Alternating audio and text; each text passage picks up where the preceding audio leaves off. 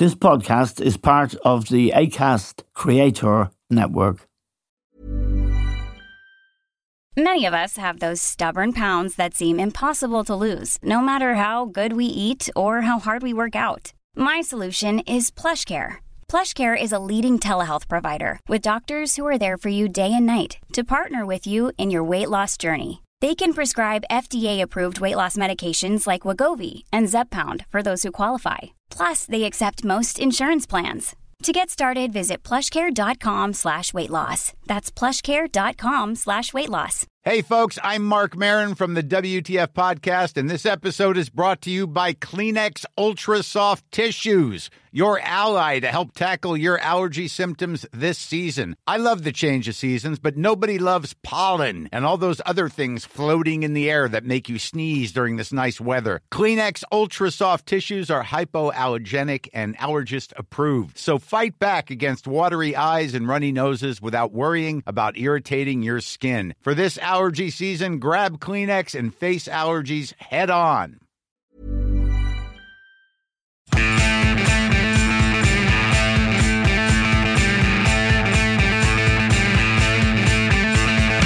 Hello and welcome to the stand with Eamon Dunphy. Now, anybody watching the World Cup, despite the controversies in the background and the horrendous nature of the country it's being played in, can't help but be moved by what they see and can't help but understand how important it is for people, how much love and passion is poured into supporting their teams. You can see it Japanese, Moroccans, Australians, Senegalese, and of course the big nations as well Brazilians, Argentinians.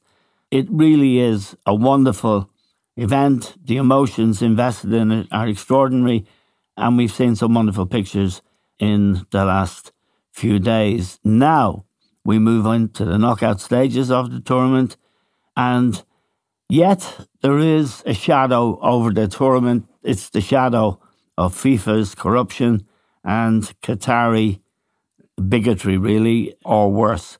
We're joined now from Doha by Miguel Delaney. Miguel is chief football writer with The Independent in London and he's out there covering for his paper. Miguel, I would ask you to just confirm the passion that you must feel in the stadium at certain moments. We saw it with Japan last night, we saw it with Morocco people are so invested in this, moved to tears, genuinely moved to tears, either winning or losing. Oh yeah, and that, that is essentially precisely what Qatar have bought with this World Cup. That that's the biggest the big calculation made. It's it's essentially it's the impurity of what they're doing is basically exploiting the purity of football. You'd say, yeah, because I was in the I was in the stadium last night for the Japan Spain game, I was in the stadium the previous night for Argentina, Poland. And I mean, the, the cut through of, of, the World Cup, it really is remarkable. There's genuinely nothing like it, certainly in global sport, almost in global news. And it's even, I mean, one of the things that really strikes, even here, in which is pretty much the strangest place I've ever been for an international tournament. This is my ninth now. Um, but it, it's the feel of being at basically a major global news event. And as you can see, once it gets into it, and again, this is this is exactly what the Qatar state was banking on. Once the football starts, it, it's impossible for that emotional investment not to take over the drama. And I think we, we said it before, but say with a moment like Richarlison's goal against yes. um, against Serbia, or or Messi's against um, Mexico. Or, or even what happened last night with Japan and Spain. Well, Qatar is now going to be forever associated with these positive moments in the way, you say, you, you hear the words Azteca and you think of Pele 1970 or Maradona 1986. That, that's what they're doing. And it's it does mean this World Cup is full of con- contradictions and kind of conflicting emotions in that sense because and, and, the one thing I would say as well, because I suppose it's part of the bigger discussion. I mean, there's, there's, it sometimes feels as if FIFA are determined to ruin their golden goose. Even people within some of the federations that are qualified feel that they think that I mean they would maintain that decision that the decision to persist with Qatar is damaging to the sport, not least because of all the questions it brings. Then you've got what's potentially happening next. I mean, this tournament has actually been with, the amount of drama in this group stage. I actually can't remember an opening round like it. especially I mean last night. No, and it's high quality stuff as well. I mean, yeah. one, one of the facts, footballing facts of the tournament is the emergence and strengthening of what were minnows in the game. Japan, Morocco, Senegal, the African champions. Also, these nations now have produced technically and tactically very, very good good players and very good groups. Yeah, that, that's exactly it. But and even that showcase, I mean, shows there's a threshold for these teams to meet. And I think you would say that the 32 team tournament is almost kind of perfectly symmetrical. You could argue it's a bit too big, but it does mean you've got that kind of that classic split between group stage, which means everyone qualifies, has good time in the tournament, it gets a proper event, and we get a really good group stage, and it's it's cleanly split into the last 16. But of course, what's going to happen next? Well, in can you, can you tell? Can you tell? Sorry to interrupt you, Miguel. Yeah. I don't want to let the moment pass. I have heard and read that there are 48 nations who will qualify for the next World Cup in the United States in 2026. Was I hearing things, or is that true? Well, uh, it'll either be 40 or 48. Uh, my instinct would almost be that it's going to be 40 because it's not that big a jump yet. And also, crucially, if you only go to 40, it means in future you've got the potential political leverage of 48. That's a vote winner in the future. Right. okay. Well, yeah. Let me ask you something else about the vibe around the tournament. You've been to a lot of them. And you start a piece you wrote for your newspaper in a taxi with a South Asian taxi driver asking for a tip. Could you give me a tip, please? I have no money to eat. And knowing journalists the way I do at major tournaments, there were probably five of you in the taxi. Yeah. You were all getting dockets as if there was one of you in the taxi. So you were all on an earner straight away. So I hope you gave him a good tip. I wonder why I had to ask for it, but go on, tell me about that. Because it's it's on Uber now, so you have to actually click the button. It's not. Uh, All right. Uh, should, shouldn't be laughing about something so poignant, but we were. It was. It was. Yeah. It was. Uh, it was. It was a few of us in it, obviously. Uh, but, but, I mean, this is the thing about it, and but it's moments like that as well.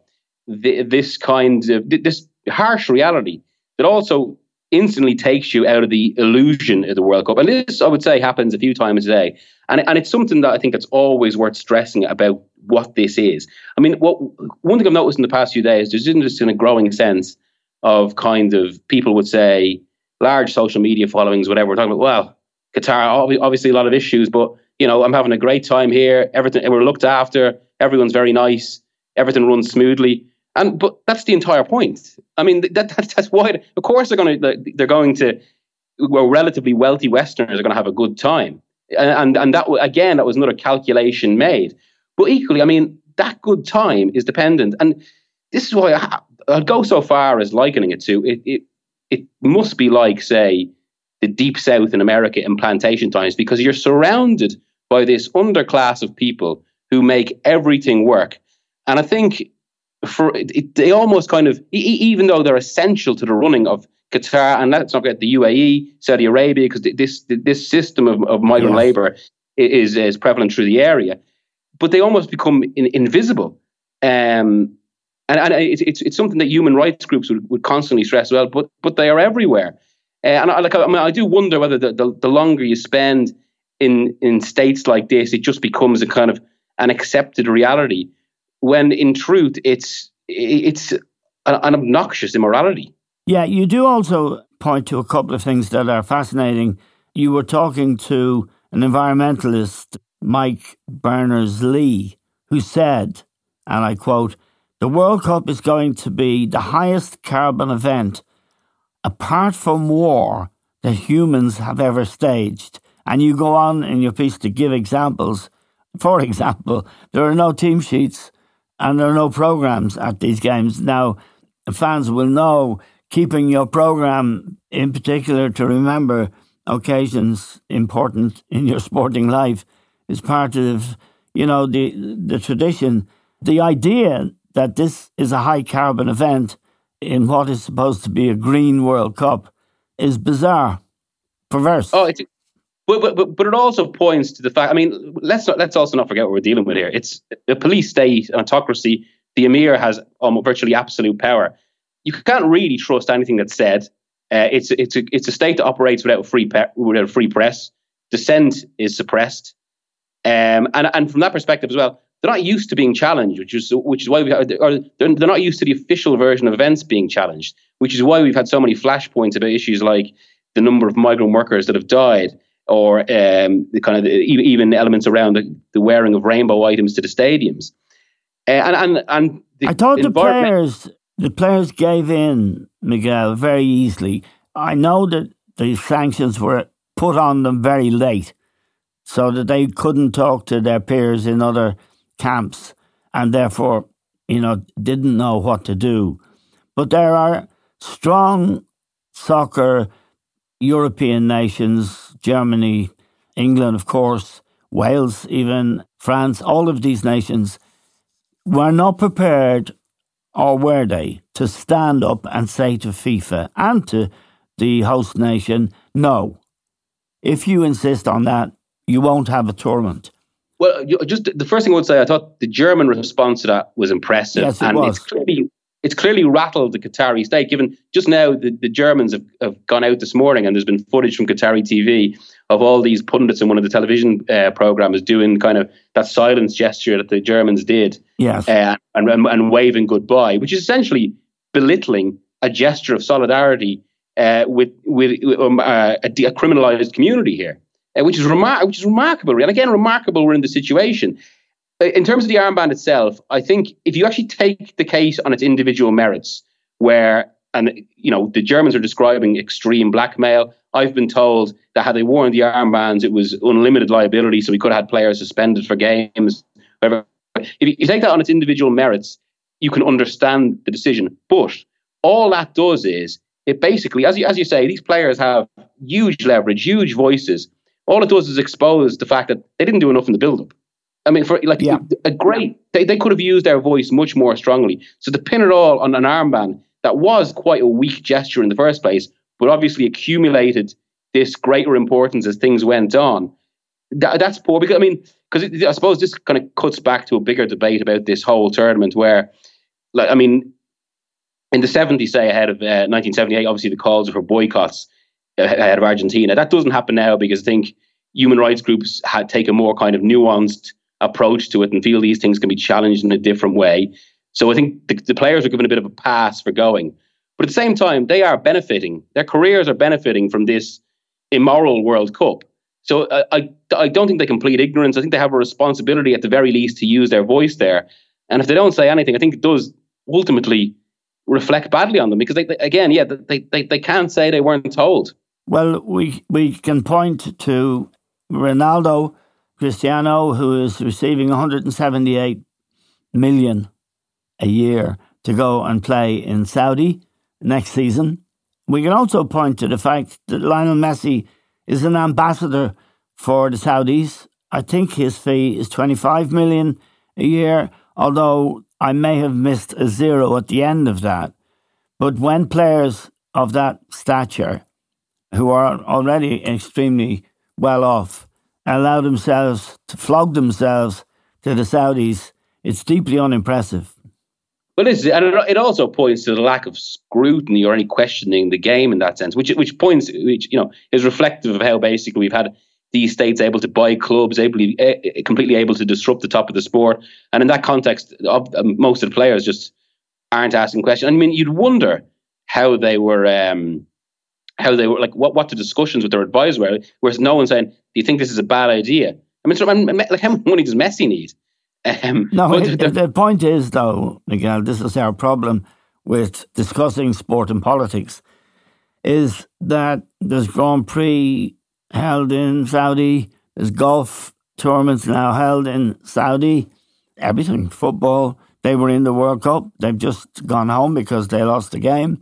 So once you start looking too closely at the relationship between sports men and women and these repulsive regimes, you go down a rabbit hole that you might never get out of. Let me ask you something else, and it's a point you made in your piece, and it's always a point very well made. There is among the local people in Qatar, the ordinary people, great pride. Qatar is the first Muslim nation, first Arab nation, to host a major tournament like the World Cup. And that is a source of pride to the local people.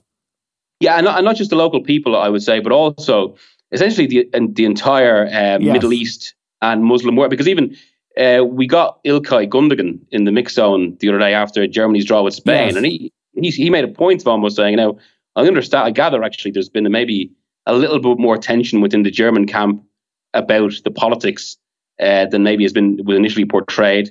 But Gundogan did make a point of saying, I'm from a Muslim community, Muslim family, and there's great pride about that the Muslim world has finally got to stage a tournament. And that is a very noble thing. Now, it does, I suppose, provoke some bigger debates in terms of kind of because uh, criminalization of homosexuality is an issue in a lot of predominantly Muslim countries.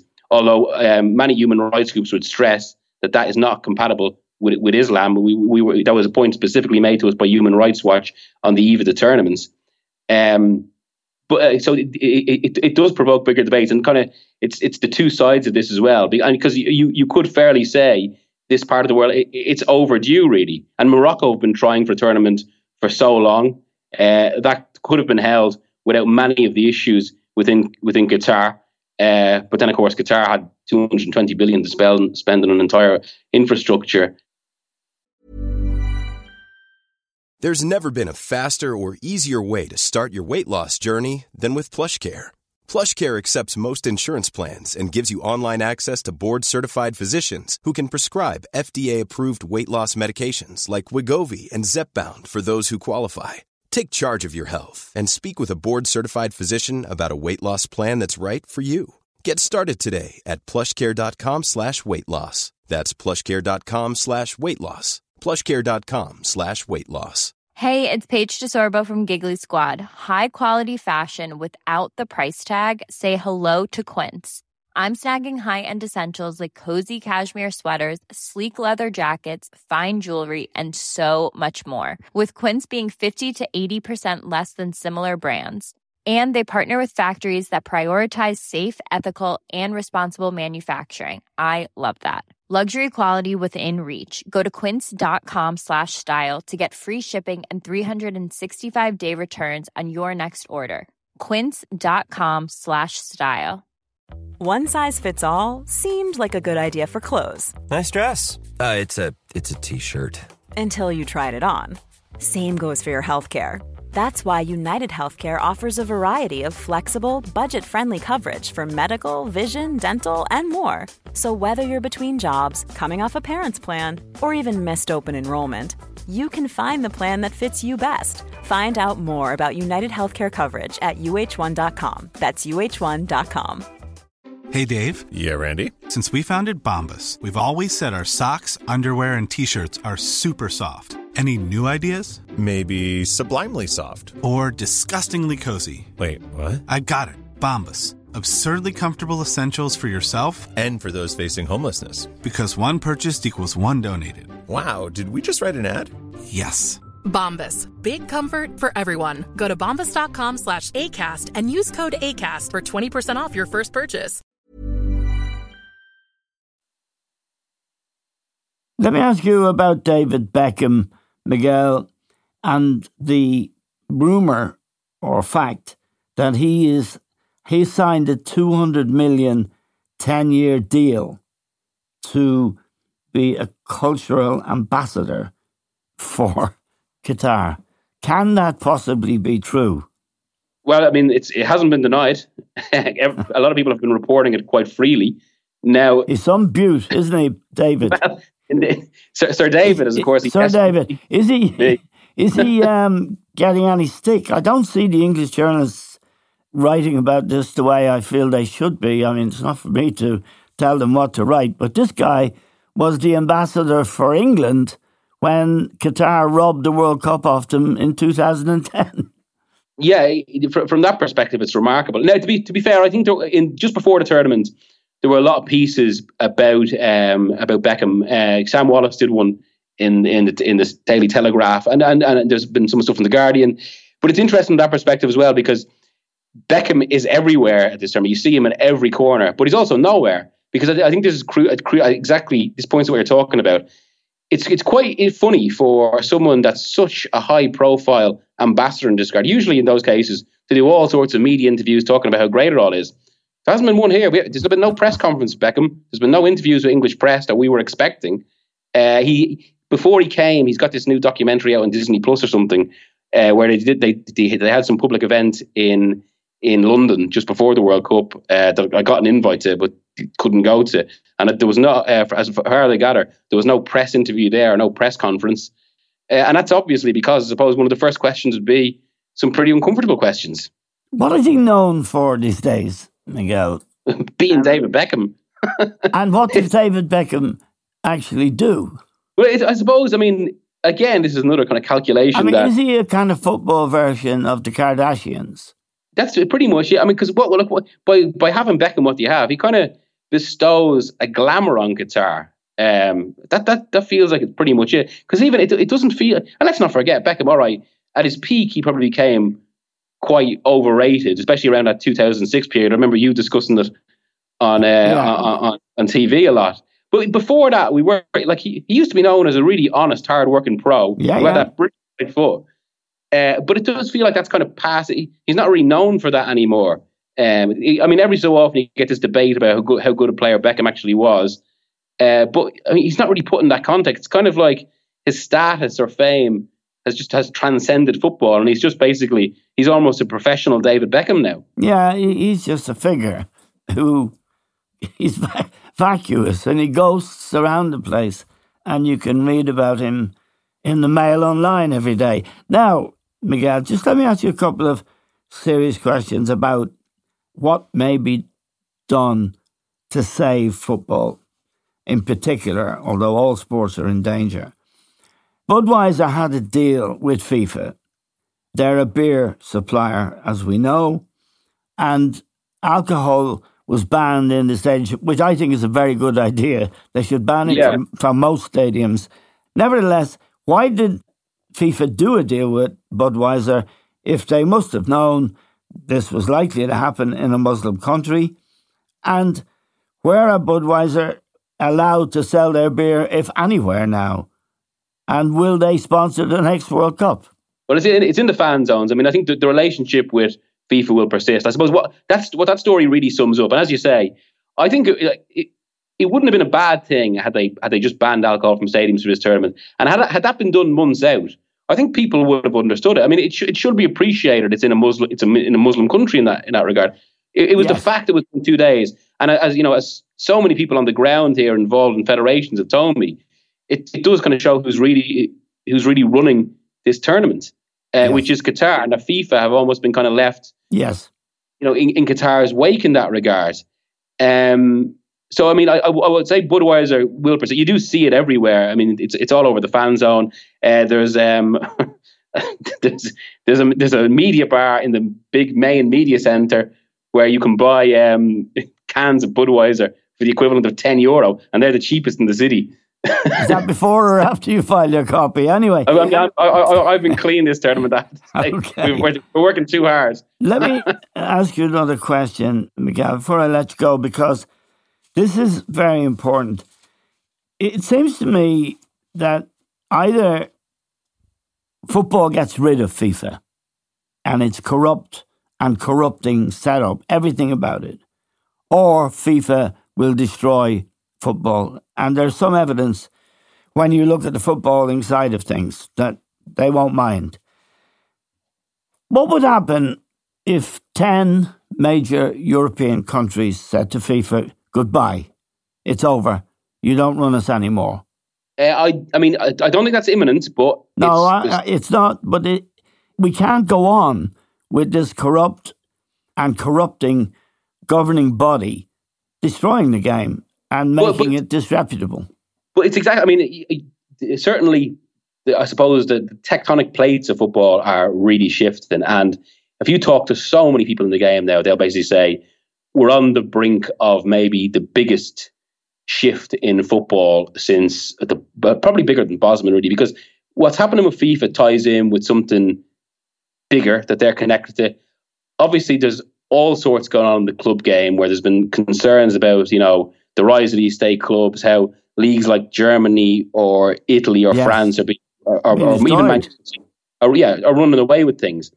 So that has led to, I mean, already you've got a lot of people in football who are basically are openly saying now the game needs a reset. Yeah. That runs alongside the ongoing attempts to set up a Super League, and there's the there's the next stage of that legal proceeding on the 15th December, Yeah. which will basically decide whether it will go to a full hearing at the European Court of Justice, um, and which will basically decide whether bodies like FIFA and UEFA have a monopoly to, uh, Uh, or they they have a they have a kind of a business monopoly in terms of running football, whereas Yeah. they would argue they're safeguarding the sport, which of course opens up the bigger questions. I mean, FIFA is supposed to be the ultimate authority in the game. It's supposed to safeguard what it's about, but it basically it, it, it can't do anything about competitive balance, about distribution of resources, and it- and and, and most obviously at the moment, the the takeover of the game really by these deeply problematic states who essentially are starting to run the world economy through fossil fuels. Yes. And in fact, you could even argue that FIFA facilitate this. And then, as you as you pointed there, you've got this ongoing split where UEFA and CONMEBOL, the South American Federation, have had a stronger alliance in the last two years. That was in response to FIFA attempting a biennial World Cup. And I, there's always that almost implicit threat. Well, you might have the competition and what you want to do with it, but we've got all the big countries, we've got the stars. If we went our own way, that'd be FIFA done. Yeah. Uh, but then, of course, FIFA themselves, there's a, there's a theory within the club game that the biennial World Cup was all a bit of a, a Trojan horse or a bait and switch or whatever you want to call it. That FIFA, that FIFA were trying to leverage a situation where they'd say, okay, we won't have a biennial World Cup, but we want to have an expanded Club World Cup because a lot of people in the club game believe that what Infantino really wants is the Champions League money because given the World Yes. Cup is only every four years and as beautiful as it is and all the rest of it, the real the real money is in the club game and who controls Yeah. the clubs controls the sport. So we have all these competing forces, and it's it. I I, I think 2023. I suppose really starting with what what what might happen in mid December, two weeks time. It could be a very very interesting year for the game. Yeah, just let me give give an opinion, Miguel. In the Bosman case, which changed football forever and dramatically in terms of what players could earn and what they could do and how free they were, the argument put up by the football people that would have kept Bosman after his contract period had ended would have allowed his club to keep him they were arguing that football was a sport. It was not a business. And therefore, they were entitled to have their own rules. The European Court found that football was not a sport. Primarily, it was a business. Therefore, Bosman had to be treated like any other business employee whose contract had run out. In other words, he was free. The same principle will govern the attempt to form a Super League, and the court will rule in favour of the clubs, the 12 clubs who are trying to start it. That's my view. I don't know if you guys in the press pack now have talked about these matters, but there is a direct parallel argument. Yeah, well, I mean, I've, I've been speaking to people involved, and to be fair, it should be stressed. It's not the twelve anymore. It's basically it's these three clubs. Three, yes, but they're Uh, acting, Real- yeah, Yeah, Barcelona and Juventus. yeah, because they're Uh, broke, Miguel, and their Yeah. their countries are dropping out, and they can't even qualify for the knockout stages But, but, but but tournaments. the other side of that is, I mean, uh, obviously, I mean, clubs like Madrid and Barcelona, I mean, they shouldn't be afforded really much sympathy because they've run the game as they've seen fit. They've, they're used to being the top dogs and kind of dictating things and creating situations where kind of all, I mean, where the game has this issue of financial distribution. But it, it, equally can't be ignored that the reason they've moved for this is because of football's failure to regulate state-owned Yes. clubs. It's kind of I mean, so what, what, what's actually happening is that far from more competitive variety in the sport and kind of oh, you say more clubs being able to win things, which, which should be what it's really about. The, the top field just gets narrower Yep. and narrower. Well, I, from that perspective, so from speaking to people involved, um, it, it, they they really think it's 50-50. It, uh, the one thing this time, UEFA have a lot of from a lot of lobbying. They've got a lot of political support, and it, there is this feeling that it's, it, this is there's an element of uh, or a necessity for cultural protection here, especially given I've subsequently been told as well that um, UEFA are increasingly conscious of the issue of nation states, most of those from the Middle East because of the Gulf blockade, seeking to distort sport or buy clubs, and the, there's a consideration there. They're looking at what next. That could see UEFA win, but I mean, as as was put to me, this will probably end in some sort of legal fudge. And what we might see is not UEFA broken up, but essentially kind of walls put between its various parts. I mean, this is actually this is one point where the Super League there's actually logic to what they say. I mean, because you could you could fairly criticize FIFA and particularly UEFA in this regard for allow for fa- facilitating or fostering a situation where mo- most of Europe, in t- in terms of the economics of football, is a wasteland. Like if you if you go east of Munich, these great football heartlands you would play, you would have played in so many of these countries. None of their clubs are powerful so anymore. A lot of their national teams are because there, there isn't the infrastructure. So much of the wealth is in Western Europe, basically in, in almost seven geographical pockets. And, and UEFA has a responsibility there. That, that That's where an argument could be made that they're actually not overseeing the culture of the game in that regard. Um, but and, and, and equally al- alongside that, there's almost this contradiction, and th- this is something else that the Super League lawyers are honing in on, where FIFA and UEFA are supposed to be authorities, or they're, supposed to kind of be overseers of the game, kind of safeguards.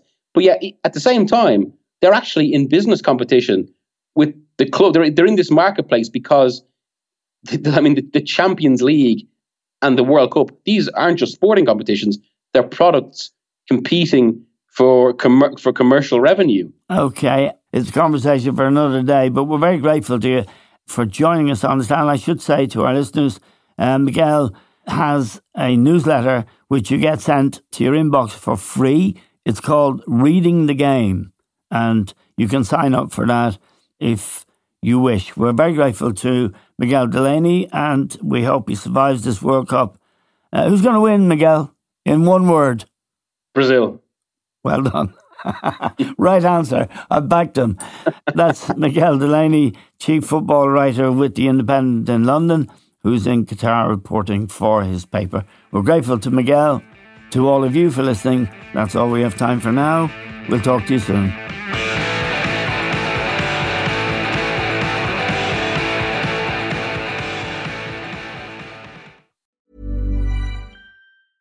Even when we're on a budget, we still deserve nice things. Quince is a place to scoop up stunning high end goods for 50 to 80% less than similar brands. They have buttery soft cashmere sweaters starting at $50, luxurious Italian leather bags, and so much more. Plus, Quince only works with factories that use safe, ethical, and responsible manufacturing. Get the high-end goods you'll love without the high price tag with Quince. Go to quince.com/style for free shipping and 365-day returns.